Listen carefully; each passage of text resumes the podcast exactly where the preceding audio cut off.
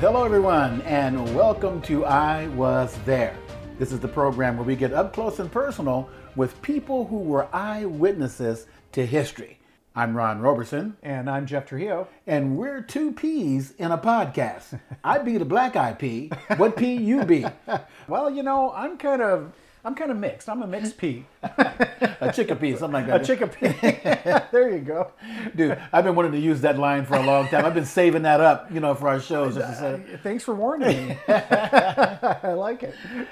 Man, oh man, oh man. It's good to be back and uh, sitting next to you and talking to you. And we got a real special program today. Today's a little different, huh? Today is a little different. Uh, it's kind of a continuation. Our, our very first episode, yes. We kind of kicked off yes. talking a little bit about us and a little bit about our background. Mm-hmm. But you know, I've been thinking about it since the beginning, and what people don't know, they've got a little taste of who we are and, and what we've talked about. Right.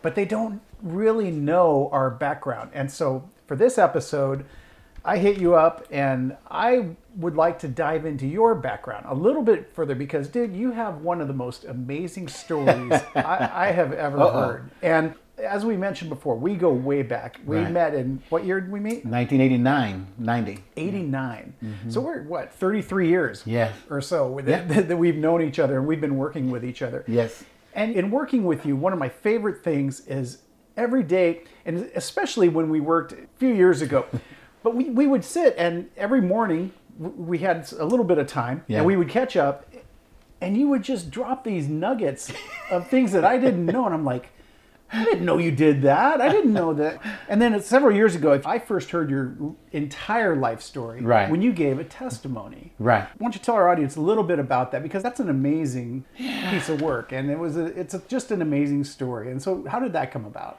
How did the testimony come about? Yeah. Where did you do that at? Well, I've done it all over. I get calls all over. Uh, different churches will call me to come and speak. I'll get radio shows that'll call me and come be part of their radio shows. I've done several of those. It, it's a story that uh, kind of touches the hearts and minds of people all over, man, and all around. Yeah. And somewhere within the confines of, of my journey, I've, I've been able to touch folks in different areas, you know. Yeah. And so you know the background. You've been with me on several occasions in some of these engagements. And um, it's something... in telling that testimonial uh, that relieves me from all the heartache and all the pain that I experienced as a young person, you know, yeah, yeah. Uh, you know, I was uh, I was uh, an abandoned, tortured child.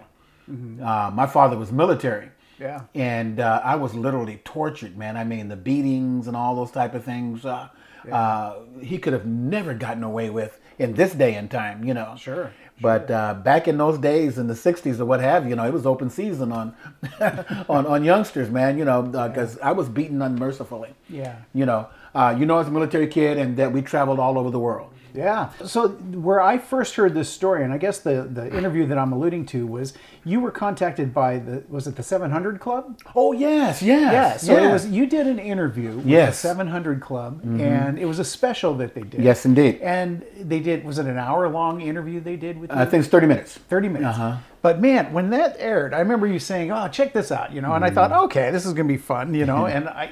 Dude, you laid out your entire story, and I was like, holy yeah. cow, I had no idea. Mm-hmm. I had no idea what what, uh, what you had gone through.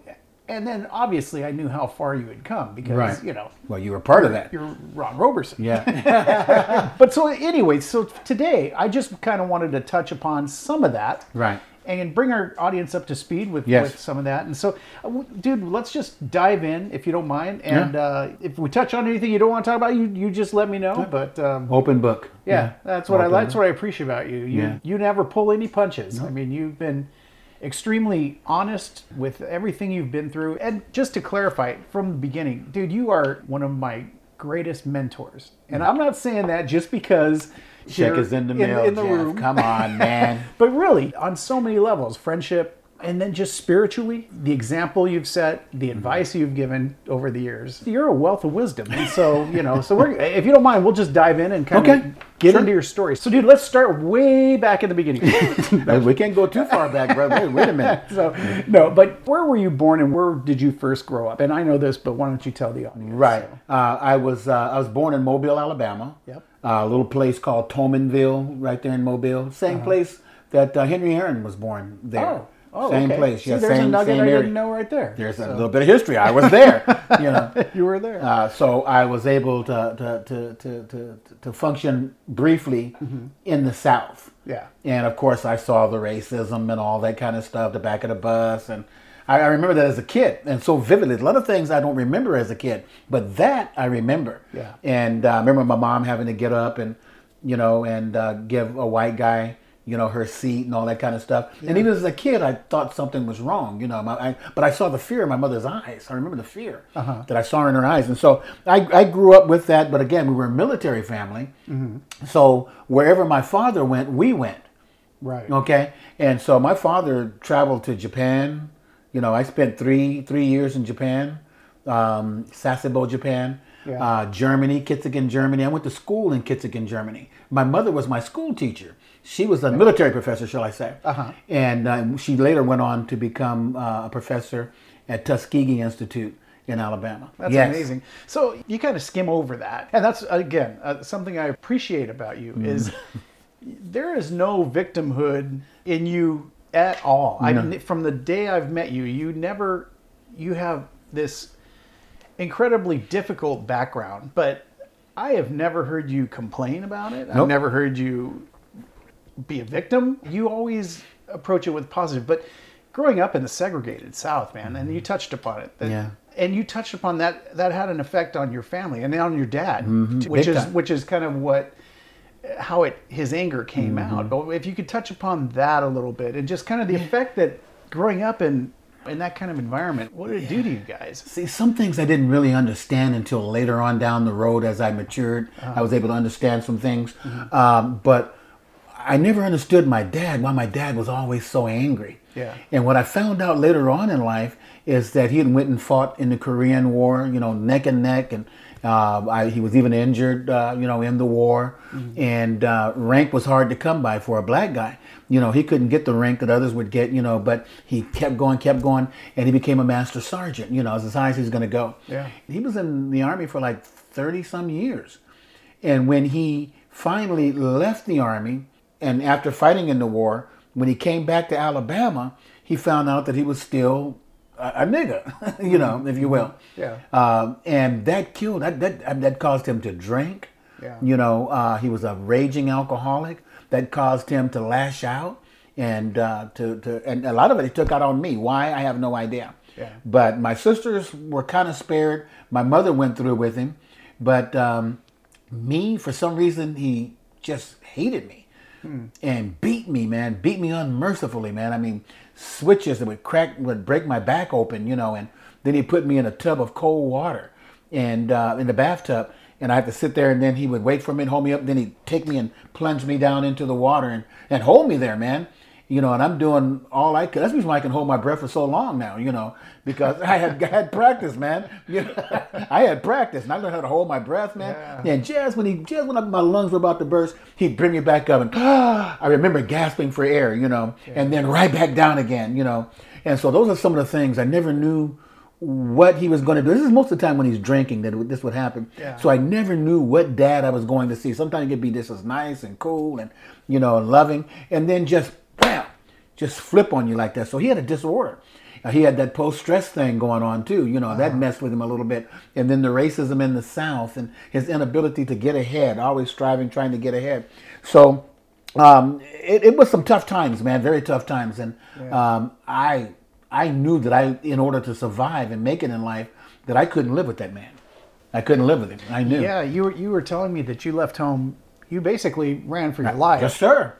Yes, sir. Yeah. Man told me um, I was going to, uh, he'd gotten stationed at Fort MacArthur mm-hmm. in San Pedro. There used to be an Army base. Sure. I think it's Air Force now.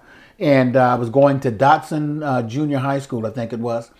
And he told me, he said, if you got one bad grade, don't don't bother coming back here. Well, that's all I needed to hear because I had several bad grades. Yeah. You know, and he said, and, and I knew it was, it was going to revol- uh, uh, result in me getting beaten. You know, and I couldn't take another beating because I hadn't recovered from the last one I got, you know. Yeah. I still, I used to go to school with whelps on my back, man. My shirt used to stick to me, you know, because of all the wounds that I had, you know, it would stick to me. But wow. that man, you know, he, man, dude, it's crazy. And so uh, I said, well, okay, well, I, I ain't coming back here. Yeah. You know, so that night, uh, when school was out, that night I went and hid out at the Naval Shipyard and slept out there.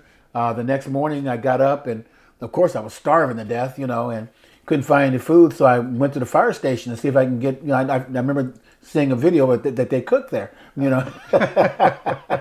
They do more than put out fires. Can yeah. you put out this hunger? And, and I went there, and sure enough, they recognized me as a runaway. Now, remember, back in the sixties, if you were a runaway, that was an offense. They would they would put you in juvenile hall as a runaway.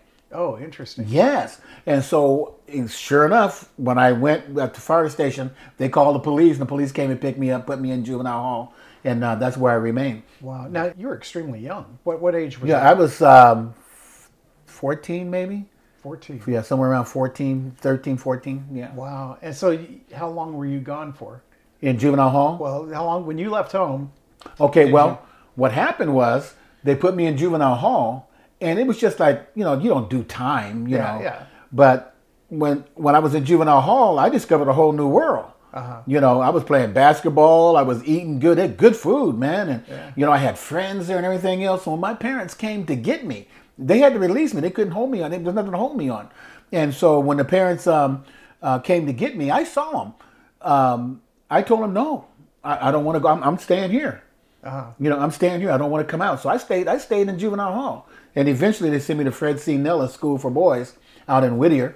And um, that's where I, they didn't know what to do with me. So I stayed there for almost a year.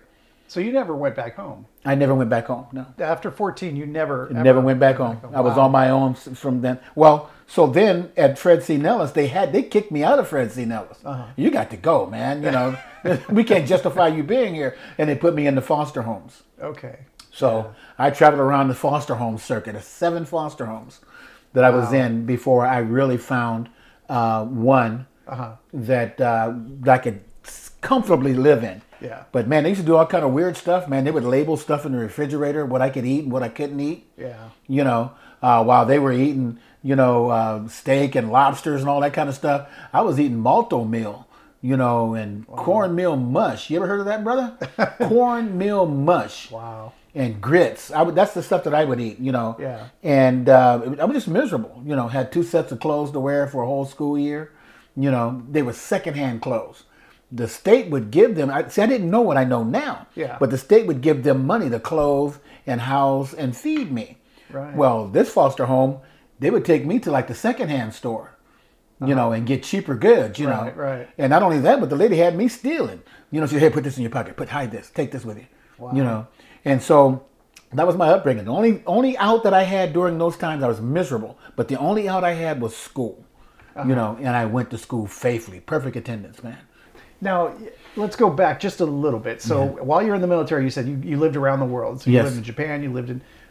So basically, that was post-war Japan. Yes. Yeah. Oh, yeah. What are your, what are your memories about being, being abroad? Like, you, you, you grew up in the segregated South. Right, right. Terrible, terrible situation there. Yes. When you went to other countries, what was that like when, yeah. when you were in other countries? Dude, great question. That's, a, that's the first time anybody's ever asked me that. That's a good question. Mm-hmm. Um When I got to Japan, Japan is the one that stands out most in my mind. Mm-hmm. um, I remember Germany real well, a little bit in Germany and in France, and uh, we were in Hawaii for a while, but but but uh, Holland for a while as well. But it was Japan that had the biggest influence on me. And one of the first things that I saw when I went to Japan was we went to a place called Nagasaki. Mm-hmm. And there's a peace statue there in Nagasaki. And that peace statue deals with the bombing. Where they, one of the bombs dropped. yep, sure. yep. Yeah. And there were people there, and I'll never forget this as long as I live. And I was a youngster, man. Now, this I, would have been what year about? This was like sixty, fifty-nine, sixty, somewhere in there. Okay. fifty-nine, so, sixty. fifty-four, I was in Japan, in Germany. fifty-four. So fifteen years after the bomb dropped, right. basically. So it's right. still relatively new. Absolutely. So, dude. I saw people who had radiation burns oh, on wow. them because I kept and I said, "What's?" I remember asking, "What's wrong with what's wrong with his neck?" And because it, it was all sores and stuff on his neck and stuff, yeah. said he's suffering from radiation burns. Wow, you know, from the bomb. So I remember that.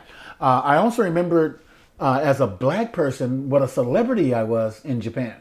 Oh, how they were fascinated by my hair and the color of my skin and all of that, and so they. they treated us like celebrities. Yeah. While we were there, you know. And so um, I loved the culture, you know, the bowing, the respect for elders and all that kind of stuff. I remember that as a kid, man. Yeah. And that fascinated me about Japan, you know, and that's why I've gone back there a few times before. Was the, uh, was the landscape still affected by the bomb at that point, or do you remember? I don't remember. You don't I don't remember, remember the landscape, hmm. but I remember the feeling, like you say, even like fifteen years afterwards, yeah. I could still feel, you know, the tension, or I could feel that something happened here. When I saw the peace statue or whatever, I could tell something happened here. And, yeah. you know, and so it, uh, it was, it was mind blowing. Uh, I played baseball while I was there. I was on a baseball team. Uh, I had fun. I love, I love Japan. Interesting. Yep. Interesting. Well, you still know a little Japanese. I've heard, oh, yeah. I've heard oh, you yeah. speak some Japanese from time to time. Blew them away. Nothing like hearing a brother speak Japanese. I've heard you pull that out, and people like Japanese people who, you, when you say it, because you usually say it to somebody speaking their language, they give you this double take, like, whoa. Whoa, yep. Especially a negrito. Oh, that's Spanish. I'm sorry. But especially a brother, man. You know, they go like, whoa. You know, they, they, people yeah. are fascinated when you take the time to learn yeah. what they know. Sure. And I learned that at an early age. That's why it was so hard for me to, to hate any one race, uh-huh. because I had lived all over the country and I knew different people and different cultures and things. It's, that's the problem with, with what's going on today. Most kids never really get out of their neighborhoods. You that's know? True. And yeah. they don't know, they, they, they think that that's the world. Right. You know, but the world is vast, man, full of all kind of people and different things. And so Japan was the place that I fell in love with, and I still have a very special place in my heart. Uh, you know, there. So. so it's interesting because your your experience here probably wasn't so good, but by right. traveling around the world, mm-hmm. and and probably to a certain extent, the schools and the discipline that you learned yes. uh, from the military mm-hmm. benefited you later in life, I yes. would imagine. Yes. So, oh, interesting. Okay. Yep. Um, okay. So let's move. You know, let's let's move beyond that. Um, so let's go back to you know you're you're in the foster system. Right. You you went through a rough patch. You, uh, you, and so, you and, and, and, and you're, you're almost, uh, to me, your, your, your story is kind of like, um, you're like a black Forrest Gump. Because dude, you have, you, you have pulled out stories that I'm like, what? you, you during that time you you so is that the, the you know life is like a box of chocolate? Are you for, is that what the reference well, is? That would brother? Make me like the white Bubba. Oh, okay, so, Bubba Go- okay. so, so but but no. So why don't we go into some of the you know you ended up getting in trouble, yes. right? And so what what happened? I mean you, you're you're in the foster system. There's a lot of outside influences for mm-hmm. a, a young man mm-hmm. that uh, you know is kind of trying to find his way. What right. are, what are some of the brushes with? Um, this is a history podcast, so let's talk about some of the historical uh, brushes with uh, different influences that you had throughout the years. History, indeed, man, because a lot of these organizations, it was just the the the, the birth of them; they were just coming up. Yeah. And I was in a quest to try to find a place to belong. I didn't belong in the foster system. Didn't belong in jail. Don't know where my parents are. By now, my parents have gone. They've moved on. Right. And so I'm just alone, man. I, I, I'm, I'm, I've got school. and um, But when I turned eighteen, in the foster system back then, dude, you're out. They kick you out. You, you, they don't They don't give you anything extra. They don't give you any housing or anything. So luckily, I was working at McDonald's. Oh. You know, thank God for, for Mickey D's, huh? And it's because they saved my life, man. And so what I would do, I had no place to go, nothing to do. So I just worked like overtime all the time. You know, I was always there. And that's how I made my money. Got me a little apartment, a little one-room apartment, and I did that for a couple. But anyway, in that quest, I had housing and I had food, but there was still something missing in me. Uh-huh. I had no family, uh, no love, no instruction. You know, nobody told me, you know, that...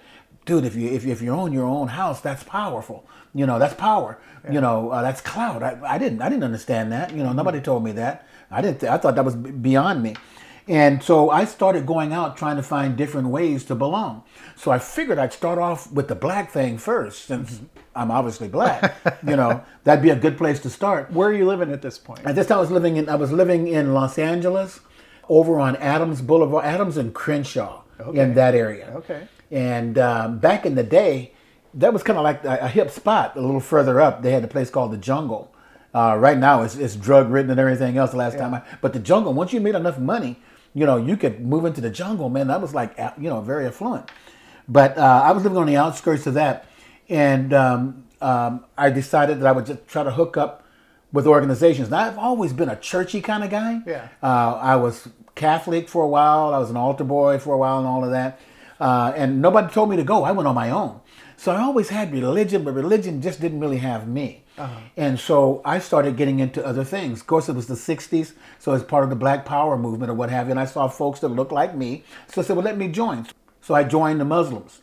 I joined the the um, um, the, the the Muslims, uh, the so-called Honorable Elijah Muhammad. The Black and, Muslims. Yeah, the Black Muslims. Yeah. Gotcha. And uh, they gave me a new name. New name was uh, Brother Ronald fourteen X. Seriously? Yes. I don't know who the other thirteen were, but I was fourteen. fourteen X. Brother Ronald fourteen X was my name.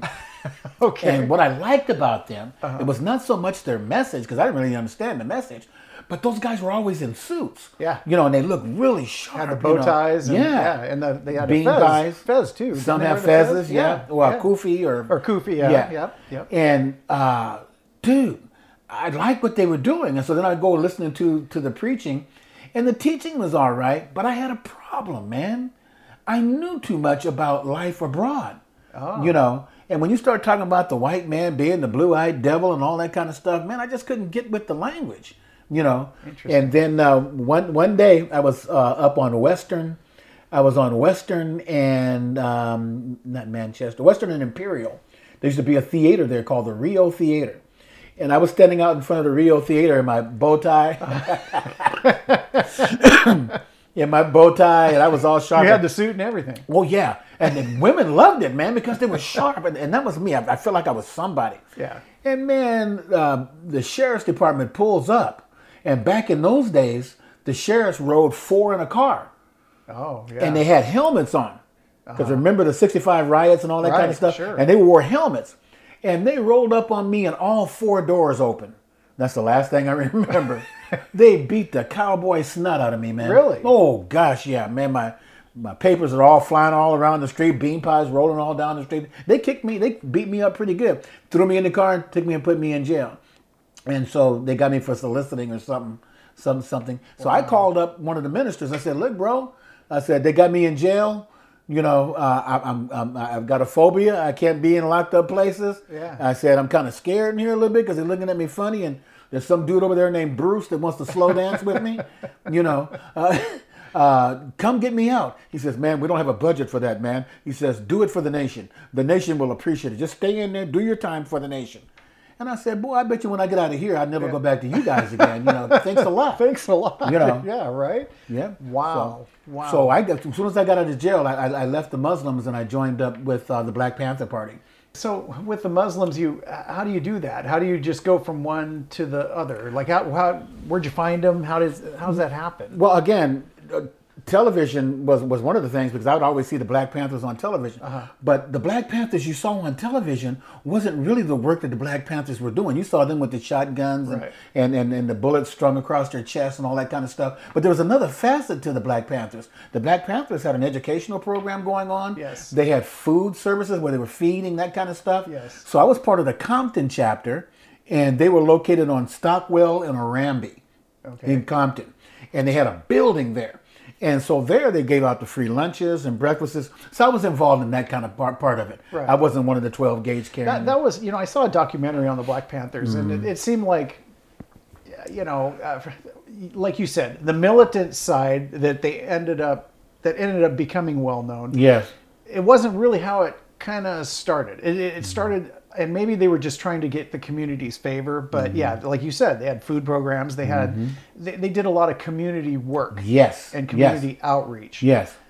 But politically, mm-hmm. they started, they started becoming more and more militant and, and, and whatnot. But mm-hmm. you're, so, so what was your experience with the Black Panthers like? Well, the Black Panthers was a little different. Again, I, I, I wasn't with them long, but I was with them for a moment yeah. helping out there. And then one day, I guess, it's what you don't see that you have to be worried about uh-huh. because what you did see was feeding programs and all that kind of stuff. But down in the basement, they had, they had guns and all kinds of stuff down yeah. there, man, you know. Yeah. And I'm going like, oh, shoot. And so then one of the guys comes to me and he goes, hey, he says, how would you, uh, Uh, you want to do something for us? We need somebody to watch guard while we move all these arms out of here, because it's going to be a raid, and they're going to raid this place.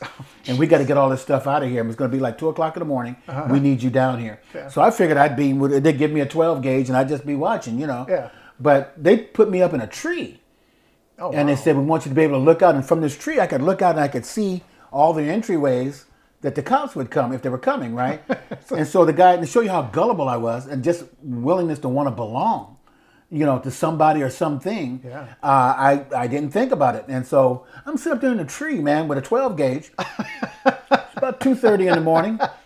And then I looked over and I saw, you know how the, how the dew hits you and it gets kind of wet? Yeah. And so I look over and there's a bird. There was a bird in the tree. And so I looked over at the bird, and the bird is looking at me like, you know, I'm supposed to be here, but what the heck are you doing here?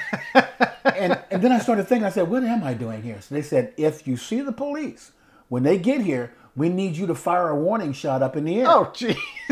So I said, okay, I got you, bro. I got you, bro. I got you, homie. You know. And, I, and so I'm sitting there, I said, you know what? If I fire the warning shot, there won't be a leaf left on this tree. No. This, I'm a sacrifice. You were. And I said, well, I'm not ready to be sacrificed. But then I climbed up out of that tree, man, and and, uh, and and and and disappeared from there. They looked for me for a long time. They, I think they, were gonna, they, they had it out for me for a moment, man. Well, you were the new guy, and that, obviously they uh, they exactly. didn't val they didn't value you. And right. uh, you know, I. I I, I heard somebody a few years ago kind of talking up the Black Panthers and, you know, how, how great they were and everything. But I remembered that story that you told, mm-hmm. and that, uh, you know, and I just thought how wrong that could have gone. Right. Had had had, had they even seen you in the, that tree? Sure. With, with a shotgun. A black man with a twelve gauge at two thirty in the morning in a tree? Oh, geez. You're dead. Yeah, in nineteen sixty. With the heat, yeah. the heat of conflict, man. The watch riots and everything else, you know. Holy moly. Isn't that something? Wow. Yeah. Well, and I have to mention one of my favorite all-time pictures of you. you were, oh, no. Because early no. on, you were... Don't go there, man. Don't go there. Early on, you're telling me, you know, about this Black Panther experience, and you say, yeah, man. I, and I'm, you know, and here's the thing. I'm like, okay, halfway going, yeah, I did this really happy. Yeah. yeah. And, dude, you produced a picture. You pulled a picture out, and you're sitting on, the, on a bed. Yep. With, you're probably twenty years old. Uh-huh. You got a shotgun, and yeah. you're holding the shotgun. You're looking all bad. Yeah. But then I looked closely, and I go, dude, what's that on the bed? And next to you, there was there's a Mad magazine. Mad magazine.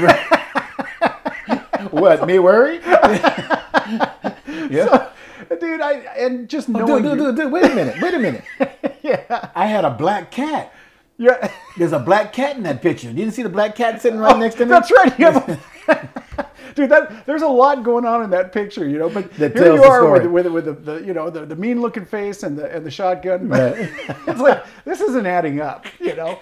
But when I saw the when I saw the Mad magazine and Black Cat, I'm like, there's the Ron I know and love. See, you know? So, there it is. Yeah. So, so yeah. again, just trying to belong, man. You, usually, when people join up with organizations and churches and that kind of stuff, it's the firstest with the mostest. Yeah. You know what I'm saying? People yeah. are joining up to anything, and that's what I did. I need. I was looking. I was searching to belong to something, man, because I had nothing. Yeah. You know, no, no, no, no, no, no real genealogy. I had no spot, no place. I, I was just drifting, man. I just yeah. merely existed. And just to move along, and your, your, your story got even darker after that. If you want to talk about it a little bit, you ended up hitting rock bottom eventually. But maybe yeah. if you want to, if you want to share kind of how you got when you finally hit rock bottom, and then yeah. we'll start start your journey upward, which is equally as amazing. It's a short, short version of it. But but remember, after I left the Black Panther Party, um, and and I, I went to a, to another organization called U S.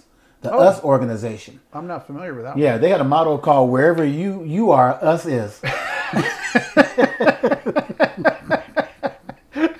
And what was their philosophy? Just what black nationalists. They were black nationalists, oh, man. Okay. And they, they were about the African experience. So I grew uh-huh. me a big old afro, and I got me a dashiki. Really? Yeah, man. And I learned some words that I thought were Swahili, but come to find out, it was just a bunch of yap, jib, jib, babble. What? And so what was their involvement in uh, the community? I mean, they did, they did something like the same thing. Yeah. Uh, they changed my name on that one, too. My name was King Nauru Jehudi.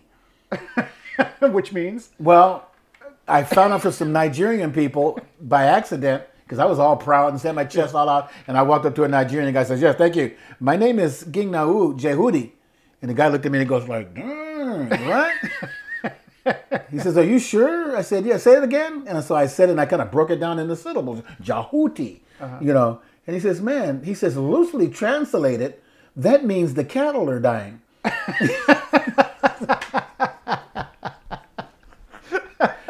What? Wow. So again, man, we take on names and titles that we don't even have a clue, man. That's why anytime I have a T-shirt on that has some foreign writing on it, yeah. I need to get an interpretation out of the mouths of two or three before. witnesses, you know. And so I left them. I knew they weren't about anything. Plus, I heard they had some people that they were torturing down in the basement as well. And I don't want to get into any names yeah. because now that my story has gone out there, there's some people that are questioning me about some things. Yeah. And I don't need anybody coming at me at seventy-four years old, you know, and want to bump me off. I've, I've survived all of that, not just to die now, you know. Uh, but um, wow. So I left them, and I got tired of that. I said, nah, nah, I actually got tired of being black, you know. So I said, let, that was a joke, bro. You laughed at everything but that. I got tired of being black. So I said, well, let me switch it. So I got into Nissan Soshu, uh, chanting to the Gahanzen, Nam Myoho Renge-kyo. I did all of that. My, my I have leader, no idea what that is. What dude, is it's that? Like Nissan Soshu. You get the, the, the Buddha. The Buddha belly, and, and you rub his belly with incense. And so you went on a religious uh, kind of a quest. Yeah, that was okay. my next move. Okay. I tried everything else on that end that wasn't uh-huh. working. Yeah. So uh, my my my leader, it was out in Santa Monica, and my leader was Patrick Duffy. They the, played in Dallas. The, the guy in Dallas? Yeah, he was our leader. He was, what was he? The fish guy. What was he? He was a man from Atlantis. Man, yeah, man from Atlantis. Yeah. That was a weird program, man. That was weird. Did he have gills in real life? But I was blown away and said, well, dang, if it's working for him, it'll work for me. Yeah. Man, I rubbed all the paint off of Buddha's belly, man. And he just sat there and just grinned at me, you know, and I'm hungry, and the and the oranges and the apples are rotting right there on the, on the altar, yeah. you know. Yeah, I was like, man, I could have ate that apple. You know, I'm hungry, man. Received nothing, nothing. Yeah. So I went on to synchronized breathing, transcendental meditation. Uh, I went into all that kind of Eastern stuff, man, and Middle Eastern stuff, and uh, none of it, none of it uh, did me any good. And so uh, I got that. Th those were that was the gateway to lead into the drugs. Uh-huh. And uh-huh. so um, I'd always I'd, I'd smoke marijuana here and there, but I never was a drinker because I saw what it did to my father. So, yeah. and you know me now. You've never seen me take a strong drink. No, no, uh, and all that. You know me thirty years. Yeah. Um, and so I, I started, again, trying trying to find me. So I, I, I felt like when I smoked weed that it was like a getaway. Uh-huh. You know, I, I, I didn't have to deal with so many things in my mind. There was constant battles going on in my head, man, yeah. you know. And I, I, I, and I learned how to take those demons and put them in another place somewhere. But sometimes, someplace, somewhere, when I least expected it, those things would rise up again. Right. It would rise up for no reason. And, you know, and whoever was in front of me got it, you know. Yeah. That's why I never had good relationships with women. You know, I would only let them go so far because all all I've known in relationship was hurt and disappointment, you know, and desertion yeah. and pain. You know, and so I would never let anybody get close to me because I didn't want to be vulnerable to anybody. Right. You know, so I'd always go so far, and then when you started getting close, then I would cut you loose. You know, mm. these were girls. Mm. And so um, I um, started smoking weed, and I'll never forget, man, one day I was at this party, and um, and I, dude, I smoked weed like almost every day for for two years. You know, nonstop. I was yeah. a dispatcher for. For, for May Company. I was gonna say you were working at this. Yeah, yeah. I was I, I was working and was I was employee I was employee of the year twice, and I was buzzed out of my mind. They said, "Boy, that Ron's a real happy fellow, isn't he?" Yeah. Man, I was I was toast, man. But I could do my job. I, I was a functioning, you know, uh, drug addict, man. Yeah. Uh, if you want to call weed drugs, I don't really call it a drug now, but whatever. Um, but I, I was a dispatcher, and I used to maintain everything. Everybody liked me, man. You know. Um, and so that's where I chose to stay. I didn't want anything any stronger than that. Uh, people offered me L S D and shrooms, and because it was really big back in those times. You're probably into the seven, nineteen seventies. Yes, now, going right? into the yeah, seventies, yeah. yes. And so it was prevalent. It was all there. Even cocaine was there, but it was powdered form, but very expensive. Yeah. You know, so a poor guy like me couldn't afford cocaine, and I just had no interest. And uh, one day I was at a party. And as you can imagine, there's always a girl involved. And this girl was fine, man. I mean, she was fine as frog's hair. Have you, have you ever seen frog's hair? No. That's how fine she was. Not where. I mean, and she was looking at me, man. And so I said, well, how you doing? She says, uh, do you get high? And I said, yeah. I said, I got a doobie in the car. She said, let's go to your car. So we went out to the car. And um, she said, you know, she said, I, we smoked a little weed and just talked. She said, you know, if I had a rock. And I'd heard about the rock, but it never was my thing. Yeah. She said, but if I had a rock, she said, I'd be all over you right now. I said, well, where can we get one? You know, I didn't say, no, don't do drugs. I said, no, let's get a rock. And so she, we rode, we, I never forget, we went down on Hoover Street, Hoover uh-huh. and, and uh, oh, Hoover Street, that downtown by Alvarado. Okay. Down in, in that area, Alvarado, downtown Los Angeles, real yeah. close to downtown Los Angeles. And um, she picked up a rock right there on the street. She knew right where to go. Went back um, to my place, and I wasn't going to do it. I was going to let her do it because I didn't, you know, I was fine. Yeah. I, I I just seen her heard too many crazy stories. Right. And so she sat there, man, and so she started crackling that pipe. She hit it, and I saw her lapsed into like ecstasy, man. And so I said, well, okay, this would be a good idea for me, good time for me to get up and go, you know, shower up, not shower, but, you know, clean up a little bit, yeah, and yeah. some gargle, some Listerine, because I'm, I'm about to get down tonight. You know, this, this is my time. And, dude, I went in there and I came back and she was still sitting there. She's laid all out. And so when I sat down next to her, she came to me to kiss me. And when she kissed me, she blew smoke into my mouth, man. Oh, wow. And I later found out that's called shotgunning. Shotgunning. Really? When somebody else takes takes takes it in, uh-huh. and then they blow it into somebody else's mouth. And that's what she did. And the minute that stuff hit me, man, life as I knew it was completely over. Wow. That was it. Wow. One one hit, and it almost killed me. Now one you, hit. You hear these stories, that, that, and you and you. It's hard to imagine. I mean, you think, really, just one time? One really? time. That's all it takes. One of the most potent, addictive drugs you ever want to come across. I hope you never have to experience that. What was the feeling? Uh, ecstasy. Uh, uh, immediately, I don't know how, how deep we can get into this, but immediately I was sexually aroused. Immediately, huh. and then then then then the ecstasy. Just oh. I mean, oh. Does that make sense? Just like angels sing. And yeah, well, like, dude, I would hear voices. Oh wow! I hear like tons of people talking and all like that. It's almost like you summon up a bunch of demons or something. They're all talking in your head, wow. you know. And I'm all laid out, and then the sexual end of it would last for about maybe one minute, a minute and a half if you're lucky. And then all of a sudden you got to do it again. Yeah, that desire. Yeah, you got to get back up to that high again. Yeah. And what you do is you end up chasing that same original high that you got right. and never get there. Wow. You never get there again. Wow. You know? And so I spent all my money, kept going back to the, to, to the A T M. I spent all my money in two days with this girl until I was broke. And when I when the money ran out, she was gone. She ran out. She was gone. Wow. And now I'm sitting there, man, uh, you know, a crack addict now, you know. And eventually I had sold everything in my house for furniture for crack. Yeah. Um, my job, I pretty much stopped going. I just, man, I was working for a Fortune five hundred company, man. And I just stopped going. Wow. And there I was in the apartment, man, in the empty apartment. Everything was, I had sold everything. Uh, I was evicted. I was just waiting for them to knock on the door and put me out, you know. And I sat there, man. And dude, I was, I, I used, to, I was, I was so bad. I had lost so much weight, and I was so pitiful that I would shake. And then they had this shag carpeting, and so I would spend hours combing the carpet, you know, trying to just find some rock. Wow. Yeah, that may have fallen down. And so I smoked anything that looked like uh, macadamium nuts, uh, Carpet Fresh, Ajax. Anything you can get your hands on. Man. Well, dude, I remember hearing your story. So, and the first, I had known you for quite some time. Yes. I mean, probably a decade. Yes. When I finally saw the seven hundred Club yes. story.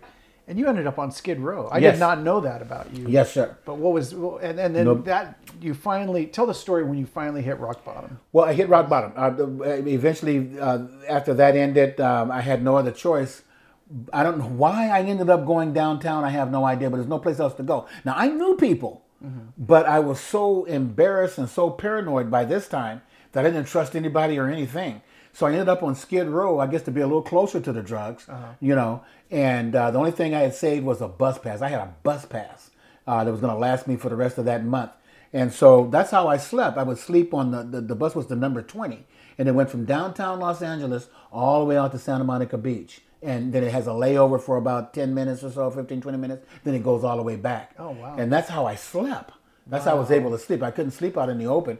And then I learned about getting voucher, vouchers and stuff uh, to stay in these little flea bag horrible hotels. Man, they were filthy. The, you know the Cecil. Oh, yeah, the, the Cecil. Cecil Hotel, man. Yeah, the oh. Frontier, the Roslyn. Yeah. Man, I stayed all in all those infamous places. Oh, dude, dude. Holy moly. Dude, the day I checked into the Weingart Hotel, uh-huh. they had a little chalk outline, man, of where somebody, I guess it was there before, it died. Wow. You know, and I'm going like, wow. It wasn't a chalk outline. It was like marker. They had markers where the body was, you know. And I'm going, wow. okay. And then, you know, they got these big old industrial roaches and rats. Dude, I used to get dressed up to go to bed. I had a jacket, man. I put the jacket up over my ears and a beanie on. And I, I that's that's how I went to bed. I was miserable, man, miserable. Wow. You wow. go down to the county and they treat you terrible, man. They yeah. act like they're giving you their money. Right. You know, right. and so they, yeah, you look able-bodied. You should be you should be able to work. I said, well, give me a job.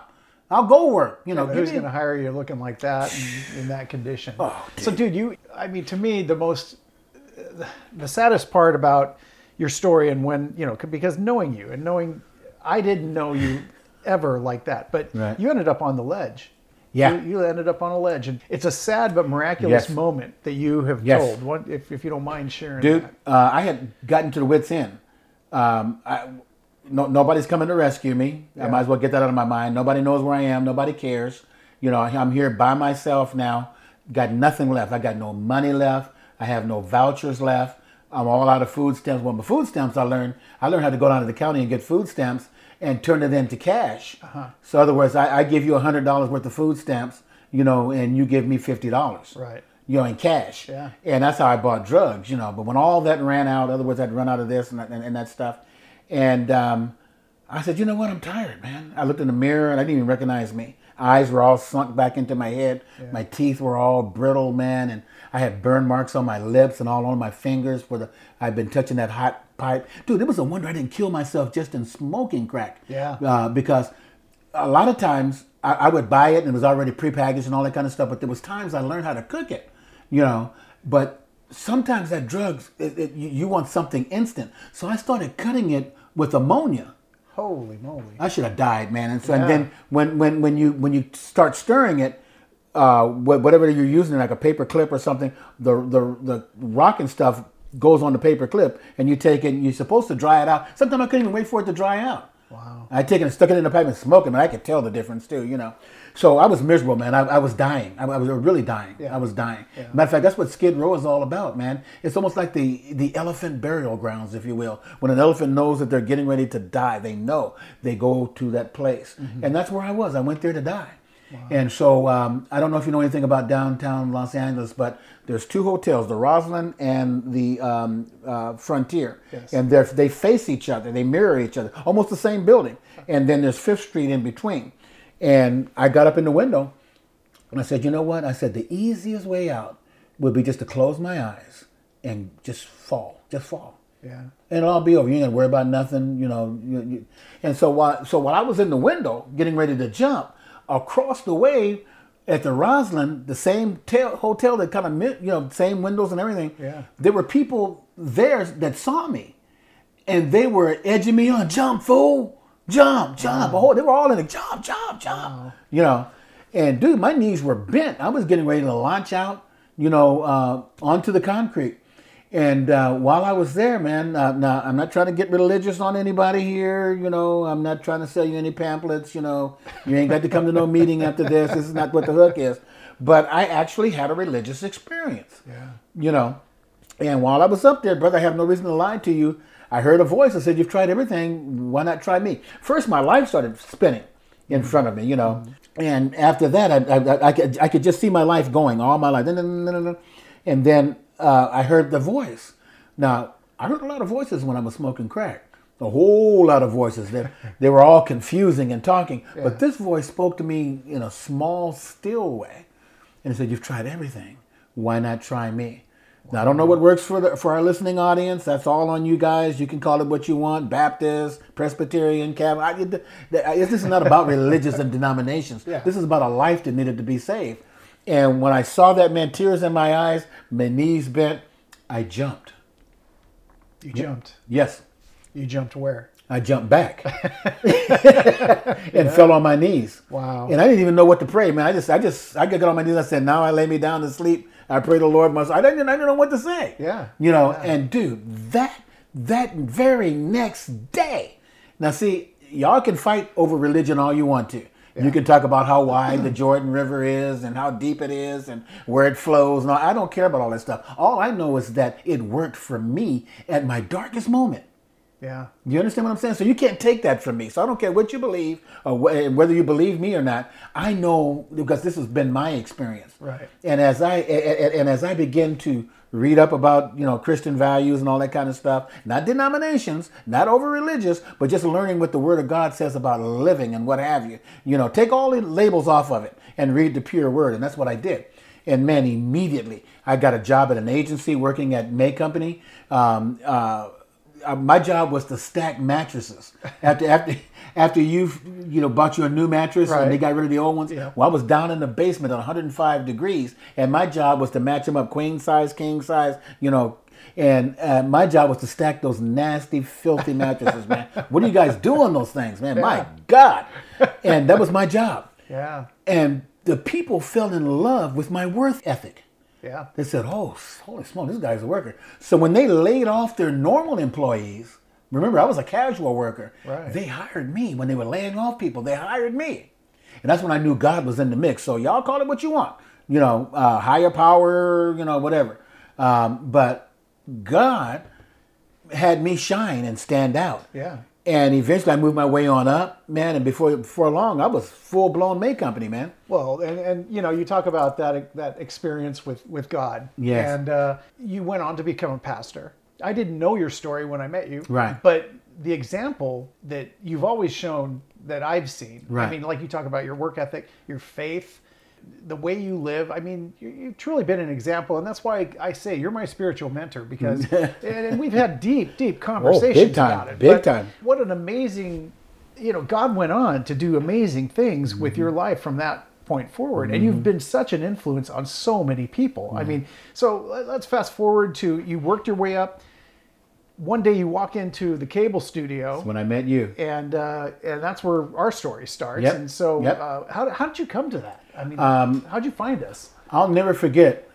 Let me tell you the truth, what I was really doing. Yeah. I was watching scrambled porn. Uh, on, okay, I wasn't expecting that. On on H B O. Remember okay, that? yeah, yeah. Where you, uh, not the, H B O. The screen was on like T V. On, on T V. Yeah. You had the line down the middle and it was, yeah. it was transfer. Yeah, yeah. And and I flipped the channel, and there was Continental Cable's oh. advertisement was there where they, all the Continental Cable programming was, uh-huh. you know. And I said, "Oh, that's interesting." And then the slide came up and said, "Produce, learn how to produce your own program, television right. program." Right. So I go, "Hmm, that's interesting," and I had no idea. I had no prior training to. Uh, that or yeah. no, you know, I, yeah. I, I said, oh, learn how to produce. And then I guess the operative word there was free. It was right. free. It was free workshop. And I said, yeah. well, let me go check this out. And dude, I walked in that door. And I don't know, Jeff, I don't know if, if you've ever experienced it, but have you ever walked into a place and realized that you're in the right place at the right time yeah. doing the right thing? Yeah. You just know you're in the right place. Right. And then I saw you and John Clarke Futter. Uh-huh. I'll never forget you guys. You guys, you guys looked like big time producers, man. I didn't know. I didn't know you were just normal people. I was a kid, man. You were, but you always had that knowledge, though. You, you've always been a few steps ahead of me when it comes to production and stuff, man. You know things, and I, I admire your eye of, of things. You taught me. You, you literally trained me. And so I, when I walked in there and I saw John Clarke Futter had the John Clarke Futter always had the look. He uh, looked like, you know, one of the big time producers yeah, and stuff. He did. He, he had that look. And so I went in and said, God, I could do this. And then I started meeting some of the other people that were there for the yeah. workshop. Ed Robinson, remember oh, him? Yeah, yeah. They went on to be a big wig at uh, Edison. Edison, yeah. yeah. So they, these were, and just so the, the audience knows, yes. they, I worked for a cable company at the time. And part of the deal that the cable companies had with the cities that they served was mm. for in order to be in their town, you had to teach free workshops. Yes. And in the early days of cable, cable was there to be accessible to the people to right. give them a voice so mm. that they could produce their own T V shows and get on the air. And so that's just a little bit, bit of background yes. of what I was doing there. So I was a kid. I was I had only been working there, I think, a year, and they, you know, the, nobody liked to teach the workshops. They were boring. They were, you know, and so they were. I was the new guy, so they're like, "You go teach the workshop." Right. So that's why I was there. But I totally remember you walking in the door, mm-hmm. and uh, right away, I remember because it, at every workshop you'd have maybe ten people or something right. like that. Right. Most people were there just they'd listen and then they'd go on. You'd never see them again. Right. But you kept coming back, mm-hmm. and I volunteered. Yeah, dude, and and you you really wanted to learn. Mm-hmm. You were eager to learn. You, you learned quickly, mm-hmm. and you were good. Yep. And then I, I remember we threw you in front of the camera one yep. time. That, yep. What was the first show that we threw you in front of the camera? Ooh, um, it had com- community community journal journal community, community journal. journal yeah community journal. It was a public access show that yeah. we did. Yeah. But it was done very well though, in its time. It was. You know, it that's, was. wasn't that where we talked about Rick Lambros and them? Yeah, um, yeah. They they headed that up. You yeah. know, so I did a segment for them. But dude, you sat in and you were a complete natural. Mm-hmm. I mean, I remember I remember you hosted a show. I think somebody didn't show up and we're like, Ron, right. how about Ron? Let's right. let's throw Ron in there. You had been right. willing to do anything yep. we asked you to do. Yep. And so we said, let's let's see how he does. Mm-hmm. You sat in there, dude, you nailed the interview. And we're like, oh, we found our new host. And so that's kind of how we started. Yep. But but dude, that was the beginning of right. we've known each other thirty-three years now, mm. and went on to work for several cable companies. Right. That, that, several. You know, kept, you know that, over the years. Mm. And um, and dude, so you, as you say, you went from, what's what's your slogan? You I keep oh. telling you, you got to write a book. You got to write a book. And what's yeah. the title of the book going to be? Uh, from the crack house to the White House. And that's right. One and man's journey. That's right. From the, ski, the, the streets of Skid Row To, to the White House. And that White House, you, the reason you call it that is because one of the interviews you did, you actually, mm-hmm. the company you, was so happy with yeah. what you were doing, they sent you to the White House. Mm-hmm. And you interviewed, who'd you interview? Al Gore. Al Gore, when uh-huh. he was vice president. When he was right? vice president. That's yeah. right. Yeah. That's right. And and you're talking about sending it. So even though we did C N N Headline News, the local edition, yep. there were like three spots that I did that went national. Yeah. The one with Arnold Schwarzenegger, and I, I didn't really do that whole thing, but I helped produce behind the scenes, yeah. and I did interviews with uh, Body by Jake Guy and sure. um, uh, uh, Bill Clinton. Um, but I didn't get the exclusive with Clinton, but I but I got, you know, in the crowd type yeah. thing. And so, uh, yeah. You but know. Dude, over the years, you've you've interviewed some big names. I mean, let's let's go through some of the just some of the names that you've interviewed. Well, wait a minute. What I think would really be good for your listening audience is uh-huh. how I got to C N N Headline News, the local edition. Yes. Uh, because remember, I had I made it a point to to, to learn everything. Yeah. I and, learned and, how to write. And this was a, a segment that was inserted on C N N News. Yes. In in all of Southern California. But, yes. But if the stories were good enough, they went national. They went national. And yeah. so you actually ended up hosting. You you were a regular host of that yes, show for absolutely. years. For years, Did, didn't that didn't that get an Emmy nomination? It did. You got it an did. Emmy nomination. Yeah, yeah, yeah. So that was my third one. Yeah, but how uh, did you get that show? So we, well, I, I I was working uh, just as I was doing camera, uh-huh. you know, and um, I I sometimes I'd go back in the control room and do some um, some switching and all that kind of stuff. So I was an all around guy. I yeah, could you just did, might you work did any place.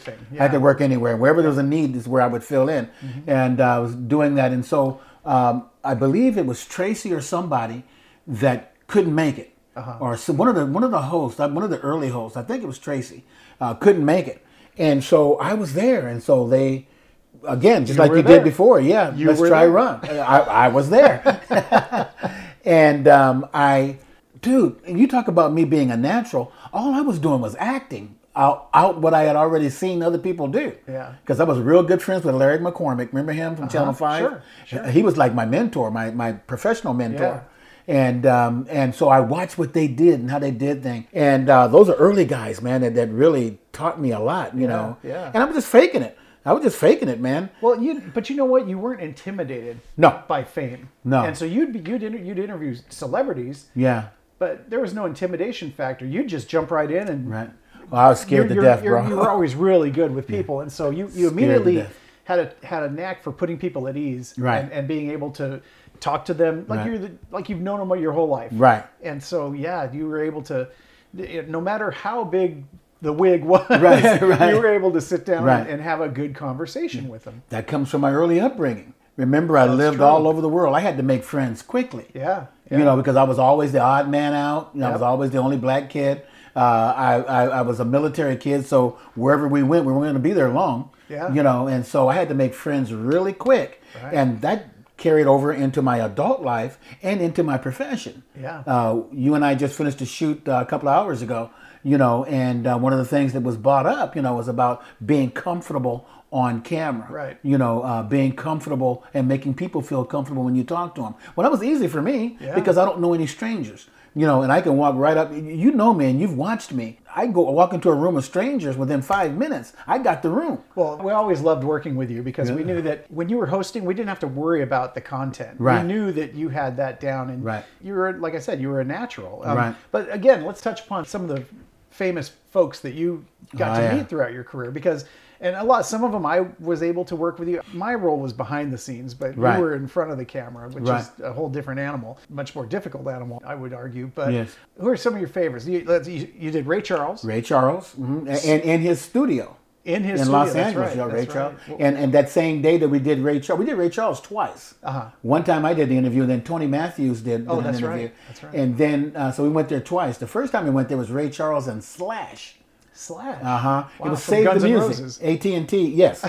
A T and T Save the Music thing. Oh, that's thing. Right. That's uh-huh. right. That's India right. Irene, when she was just coming up. Remember we did that? Oh, that's that right. It was at that yeah. auditorium. Yep. Dude, you, we, we, we got... I forgot about the India yeah. Irene. But I mean, yeah. she was just coming up. Yeah. You know, it had that big audience, uh, the Save the Music. Uh, what's the guy with the ball? Russell Simmons? Yep. Remember Russell yeah, Simmons? Yeah. Uh, he, never mind. I guess we can't talk about that. Russell yeah. Simmons. You did, but you did a lot of you did a lot of entertainers and actors. Yes. You did, you did Peter Dinklage. Peter Dinklage. Well, you did the whole crew of Game of Thrones. That's the, right. The whole that's right. St um, uh, early cast, the first cast. The, that was first season. First, very first, first season. Out, that's we right. were promoting it. We, we we did a promotion. We did a promotion to promote Game of Thrones, which nobody had heard of. Nobody heard of. And you you ended up doing. Uh, Peter Dinklage was cool. Oh, he? he was real cool, man. Because yeah. I didn't know. Because I didn't know what. She, we couldn't get in a room to sit down and talk to him. Yeah. We had to interview him in the lobby. In, in, in the lobby. And so I got down on one knee. I said, man, is this is this embarrassing to you at all? He says, no, man, just get your interview. Whatever you need. He was so cool, man. That's one of my favorite actors to this very day. Yeah. I have a lot of respect for him. Yeah, man. yeah. Who are some of the others? Oh, wow. Gosh, man. The, the list is on Brian McKnight. Uh, I did him um, a couple of times. Uh, Smokey Robinson. Yeah. Uh, who was yeah. kind of like probably my all-time favorite because of his legendary status. Right. Um, really cool guy, man. And I, I you've seen my pictures and sure, and stuff sure, with yeah. him. Uh, he was really good. Um, we mentioned uh, Arnold Schwarzenegger, uh, which was a brief interview, but. Uh, dude, this is gosh. Athletes. You did Maury Wills. Maury Wills. Oh, Maury Wills is the greatest. Uh, you did Eric Davis. Eric Davis, baseball player. Who, yeah. who else? Uh, uh, Daryl Strawberry. Strawberry. Yeah. Yeah. yeah. Daryl Strawberry. Daryl Strawberry was really cool too. That, yeah. Uh, that was a good one. I got that through James Bishop and those guys uh, through oh, their yeah. football, baseball workshops, that kind yeah. of stuff. Yeah. Um, gosh, man, the list. I I should have wrote some of these down because I, I I don't like the name drop a lot for one thing. You know. No, I know. We've done it. You know, but Willie Gault, remember Willie Gault? Yeah, the runner. Uh, for the and Raiders. Football player, and yeah. football player yeah, for yeah. the Raiders. Yep. Uh, he had a ballet thing. You went with me, weren't you I, with I me? I remember that one. In yeah. Long Beach. Yep. He did the ballet thing. Uh, yeah. This is all old school stuff, man. Yeah, yeah. Uh, the guy from the Medallions, that was the guy married to Etta James. That's right. Yeah, that, that was kind of an interesting yeah. interview. Wasn't yeah, it? it was. It was. Yeah. Yeah, yeah. Amazing. I mean, just the... And you have pictures of a lot of these folks, and so oh, yeah. when you, oh, yeah. like I said, when you put that book together, you, you know you're you're side by side with a who's who from yep. all walks of life. Yep. I mean, yep. it's just it's just incredible. So, mm-hmm. um, what do I oh, Lou Ferrigno. Oh, Lou Ferrigno. That Lou was Ferrigno. One, yep. one of the favorite ones. Was yeah. Lou Ferrigno. The day we blew up his bathroom. Well, that's another that's a, that's another story. But old Lou turned green that day, didn't he? He was looking out the window. Where's your, where's your friend? That's right. And I was in there blowing that bathroom up, man. I was sick, man. And I blew that bathroom up. And, and I came tiptoeing. I was sweating when I came out of yeah. there, man. And yeah. I came tiptoeing. I said, Jeff, let's go, go, go. Now. Go, go, go. We were packing up the equipment. We're like, what's yeah. wrong with you? And, go, go. Yeah, yeah. Come to find out, you had, you'd used his restroom oh, and I, put it out of commission. No, I, I misused his restroom. I misused wow. his restroom. Wow. You don't come back here no more. And then we ran into him uh, at uh, yeah, WonderCon. WonderCon, that's yeah. right. Yeah. I don't, do you think he recognized me? I don't think he did. No, I think it would have been a different interview had he yeah, recognized oh yeah. you. Oh, he'd put me in a headlock, man. After all of that, you know. But wow. Yeah, but uh, Lou Ferrigno, man. Yeah. Uh, remember Punch? Um, oh yeah, Eric, the, Estrada. Eric Estrada. Eric Estrada. We did. Remember, right. we did him in the. You cars. did the guys from Emergency. The guy, both of them. Yeah, you did. Yeah, yeah. yeah. As a matter of fact, and I got the, I got their pictures sitting right out here too. So I, I did them. Uh, I just I just did an interview. Uh, not so long ago over at the Museo uh, with uh, Michael Paul Glaser. Uh, Uh, Starsky and Paul Michael Glaser. Paul Michael Glaser, yes, yeah. Yes. I did him. I, that's right. I saw you post that picture, and I was yep. like, what are you doing with Starsky? Yep. Yep. So, so did all of that. So, dude, just the list goes on and dude, on, that's man. A, I mean, what an amazing journey, though. Yes. I mean, to, so, to think about, you know, where you started, where you ended up, mm-hmm. and, and, dude, you clawed your way back. I yep. mean... to heights that very few people could imagine. Yeah, I yeah. mean, it's just an amazing, amazing story. Yeah. You know, I, and one of, like I mentioned before, one of my favorite things is we would, you know, we would we would have these morning talks. We worked together a few years ago. I miss where that. We, we were in a you know a job that we worked side by side right, for uh, right. four or five years. Days, that man. was a great day. Great days. But we would start our mornings just sitting there and shooting the breeze. Right. And dude, just but dude, don't say that too loud. You know this. You know, the city may get a hold of this well, tape. Well, you, you know, know, we'd have have a cup of coffee and shoot the breeze. But no, but it was good good stuff because it would pump oh, me up for my day. Me too. And get me pumped up for my editing or yeah. what have you. And we would start off kind of like talking editing or something. Exactly. And then we'd go into these little sidebars. But dude, the nuggets of just stuff that uh, I've learned most of this stuff through those conversations. Right. Dude, just even you seeing music. I mean, yeah. throughout the years, you we one of my favorite things is talking music with you. Yes. Because we, I think we both like all... all genres of music. Yes, and yes. Uh, you've seen some incredible acts through the years. Oh yeah, oh yeah. I, I mean, just mention some of the acts. You saw one of them was Nina Simone. I remember yes. I went through a phase where I was listening to a lot of Nina Simone, and you're like, oh yeah, I saw her. I'm like, whoa, really? Yeah, yeah. Nina Nina Simone. Um, I saw her at Fred Jett's Fred Jett's Pied Piper, uh-huh. and she actually looked at me. And she said, uh, "Are there any lovers? Are there any lovers in the house tonight?" And it was so crowded that I couldn't get a seat. I was standing up against the wall, uh-huh. and so she looked over at me. She says, "Oh, I see. We got lovers all up against the wall tonight, don't we?" She said, "With that in mind, I give him all my love." Oh man! Oh man! That that that that was a weird lady, but she was cool. Like, oh, she know. was awesome. She was smooth. She she had some problems mentally. Yeah, didn't she? She had some mental issues, but what a what a performer! Yeah, and that so. voice. Oh. Oh, but dude, some of the other ones, you well, there was a documentary not too long ago yes. that was on, and you said, oh yeah, I was there. Watt Stacks. Watt Stacks. Yes. What was that? Tell dude, I used to live, I used to live right across, God, this is, I got a lot of history, huh? Yeah. I, I used to live right across the street from the Coliseum on Menlo Street. Okay. In other words, I literally crossed the street, you know, and took a few steps, and I was at the Coliseum. Wow. That's where I was. Wow. And they had... Okay, I'm going to tell you the truth, okay? Uh-huh. I've never told anybody this, but I'll tell you okay. the truth. I really didn't pay to get in. I really didn't pay to get in, but I knew I knew how to sneak into the Coliseum. Only very few people knew. And as a matter of fact, I think that entryway is still there. But anyway, that's another story. I don't want to give out anything. But um, this was um, a thing there that, that really blew me away. It was my first time seeing stars. You know, I was I was yeah. youngster. I was seeing yeah, yeah. stars, and on that concert, Watt Stacks had the Staple Singers, uh, Carla Thomas, Rufus Thomas, oh, wow. Luther Ingram. Remember him? If loving you is wrong, yeah. I don't want to be right. Uh, Isaac Hayes. Remember Isaac oh, Hayes? Of course. And I worked exclusively with Isaac Hayes. Remember? Yes, uh, I saw a picture of you with Isaac. Yes, Hayes. yes, yeah. at, at at a birthday party for Lisa Marie Presley. He had wrote her a song. You know, he had wrote her a song. And little spinoffs like that, you know. Yeah, yeah. Uh, and um, they also had Albert King, who was B B. King's brother, I believe it was. Uh-huh. Uh, Richard Pryor was there. Uh, so just all kinds of uh, different people. This was back uh, in nineteen seventy-three. Wow. And I was right across the street, and I saw it. It was one of the biggest things going, man. It was huge. Yeah. It was huge. Well, like you said, there's a, I, I, I found out about it because I saw a documentary that right. was on it. And I, and I right. was telling you, I'm like, Ron, you got to see this documentary. And right. you're like, what is it? And I said... it was something with Stax Records, and you're like, was it the Coliseum? Uh, yeah. I'm like, yeah, you were there. Yeah, I was there. Wow. Unbelievable. I was there, man. That was that was history, Ben, because you've never seen that many black people together at the same time, you know, yeah. in harmony. Yeah. You know, yeah. and, man, it was phenomenal. Wow. Phenomenal, man. It was big. But you know what's really weird about that? As big as that thing was, it happened, and then it disappeared. Yeah. You didn't hear anything else about it. Wow. And so I think back here about two or three years ago, they they it was had a resurrection, didn't it? Uh, they they were doing a reunion. I think they were trying to get together. They, I saw an ad, and then in fact, I we talked, we about, talked it. about it. They were yeah. looking for if anybody that had clips and stuff from back then. Right. If anybody had footage or photographs, yes. or anything, because they were they were working on a documentary about right. it. So, right. Right. Yeah, yeah. Right. It's wow. amazing, man. Amazing. Wow. Amazing. So, dude, I mean, we'll we'll wrap this up soon, yeah. but but. in the news lately, all you hear about is race. Right. I mean, that's yeah. all you hear yeah. about. I yeah. mean, uh, and me and you, have, we we have talked about it over Many the years, times. over and over. I mean, it's it's never been an issue. But right. what what's your perspective on on the way? That, everything that you've seen in your time. I mean, you've seen the worst of the worst. Yes. Yeah. And you see today. What yeah. uh, what do you think, man? Dude, once again, every opportunity a young person, even an older person gets, they need to travel somewhere. Yeah. Come out of your geographical environment and go see how other people live. Yeah. And it's because of that background, you know, that the Muslims couldn't teach me hate because right. I knew different. Right. I, I experienced different. Yeah. Uh, the Black Panthers couldn't teach me the hate. If they did, then you and I wouldn't be friends today. Yeah. And you are one of my best friends, yeah. one of my best of friends. Yeah. You know what I'm saying? I mean, you know, I, I'd take a Nerf bullet for you, man. Wow. Thanks,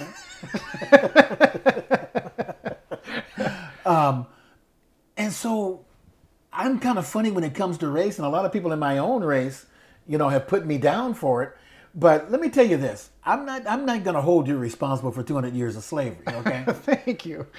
I'm not going to hold you responsible for that. Yeah, yeah. And so the thinking is different. You know, all white people aren't out to get you, yeah. you know. Some of my best friends are white people. You know? uh, and, and, and I'll never forget. Oh, I shouldn't say this. Oh, maybe I should. Oh, I almost won't, I won't mention any names. Uh-huh. When it came time for me, I never forget, it was one Christmas um, in a certain city. Mm-hmm. And they were supposed to pay me. And I had kids. I had little kids at the time. And it was that last check was going to be my Christmas check to get their Christmas gifts and everything else. And the city wasn't going to pay me until the first of the year. Oh. And I was crushed, man. So I yeah. went to the mayor at that time, who was a black man, and he brushed me off, dude. He brushed me off. He says, okay, well, we'll, we'll, we'll deal with that the first day, so on and forth. A Latino guy who came in, who was a councilman at that time. Mm-hmm. God, I wish I could mention his name, but he may not want me to. Yeah. Can I mention his name? Yeah, a guy by the name of Arturo Reyes. Oh, yeah. I remember him. A sure. cool guy. Yeah. Really cool guy. He says, what? He says, no. And that guy went all the way to City Hall.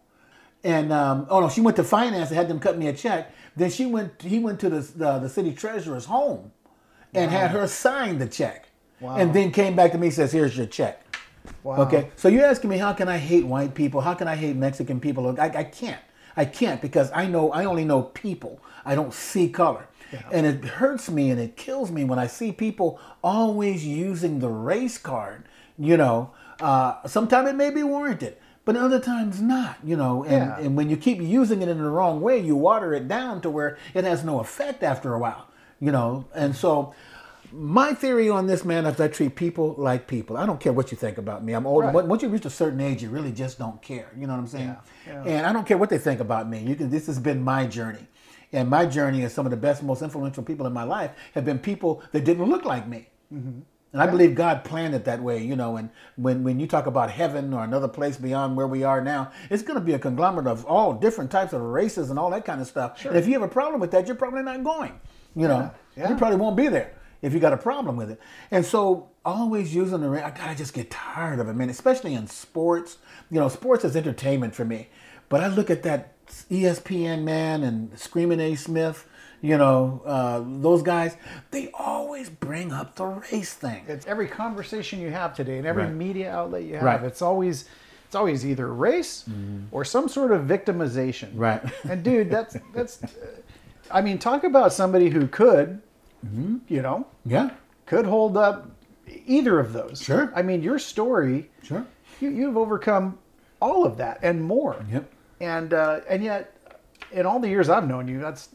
I've never seen any of that yep. with you. Yep. You've never expressed no. any of that. Not that route. And then to be, you know, one of the few, you know, black guys working in a prominent position in, in Anaheim is unheard of. But what yeah. happens?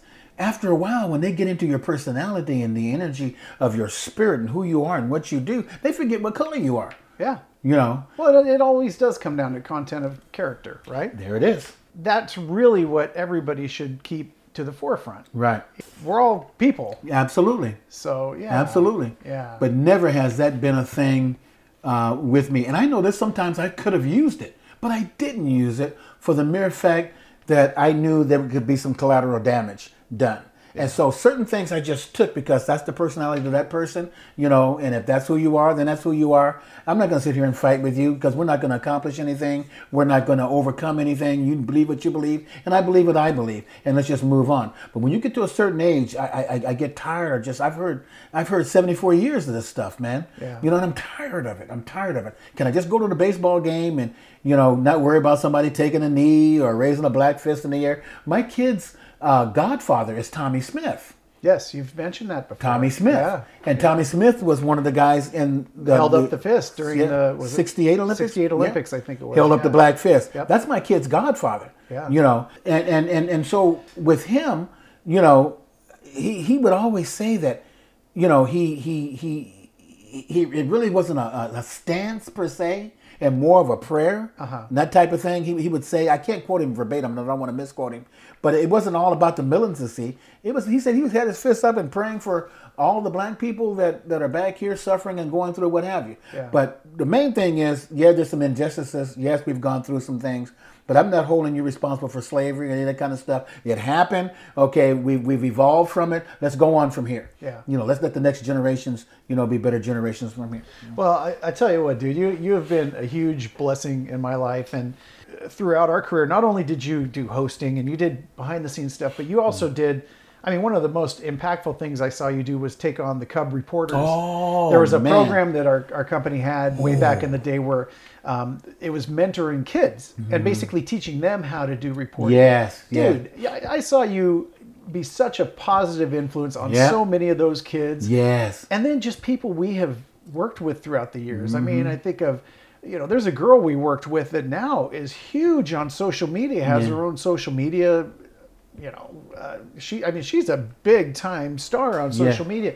Dude, you taught her everything, everything that she yeah. knew at that Jocelyn time. Davis? I am. Yeah, I Jocelyn, am. man. I mean, but the, that, that all started with you. And there, yeah. I could, when I think back, there are so many people that you have influenced through your example, mm-hmm. you know, and, and just uh, your leadership. Thank you so much for sharing all this with yeah, our audience sharing, tonight, man. Because, you know, like I said, I've heard this throughout the years. I know that most people who have met you don't know your story. Right, right. Because right. you don't you don't wear it on your sleeve. No, no. You, you know, you don't talk about it unless you're asked about it. Yeah. And uh, I didn't know if you'd want to talk about it, but sure. boy, I sure am glad you are. Sure. You, you, you did. Because... And hopefully, yeah, hopefully it helps somebody, man. I'm, I'm not boasting or anything like that, but I'm just hoping that there's something that I said, you know, that will really bless somebody to say, hey, you know what?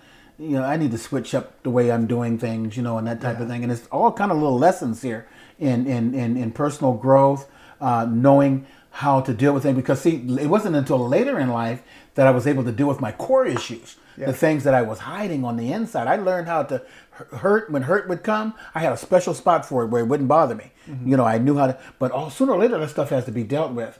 And uh, and that's when I, about oh, about ten years ago, I started dealing with my core issues. Yeah. Uh, going back and finally met my mother and them for the first time. I remember when you did yeah. that. And you actually went back and made up with your mom, uh-huh. reconnected with your mom, yeah. who had basically abandoned you. Absolutely. Basically, I would do. Yeah. They killed me off. yeah. And, and your family. But dude, today... You're back in the graces with them. They're all there. We're all connected. It's Even amazing. My kids. Remember, I was uh, yeah. the drugs separated me from my children. Yeah. You know, um, my kids. Uh, I didn't raise them. You know, yeah. um, they were they were already grown women by the time. And I looked for them. I found them on Facebook. Wow. You know, one of the best moves I ever made in my life was to go looking for them. Yeah. They didn't find me. I found them. Right. And when I made that call, man, instantly, I, I, when I didn't make the call, I sent a uh, friend request uh-huh. to my second daughter. and man, instantly, yeah. you know, she was on the phone, Dad! You know, you know Ranisha. I do. And I do. Dad!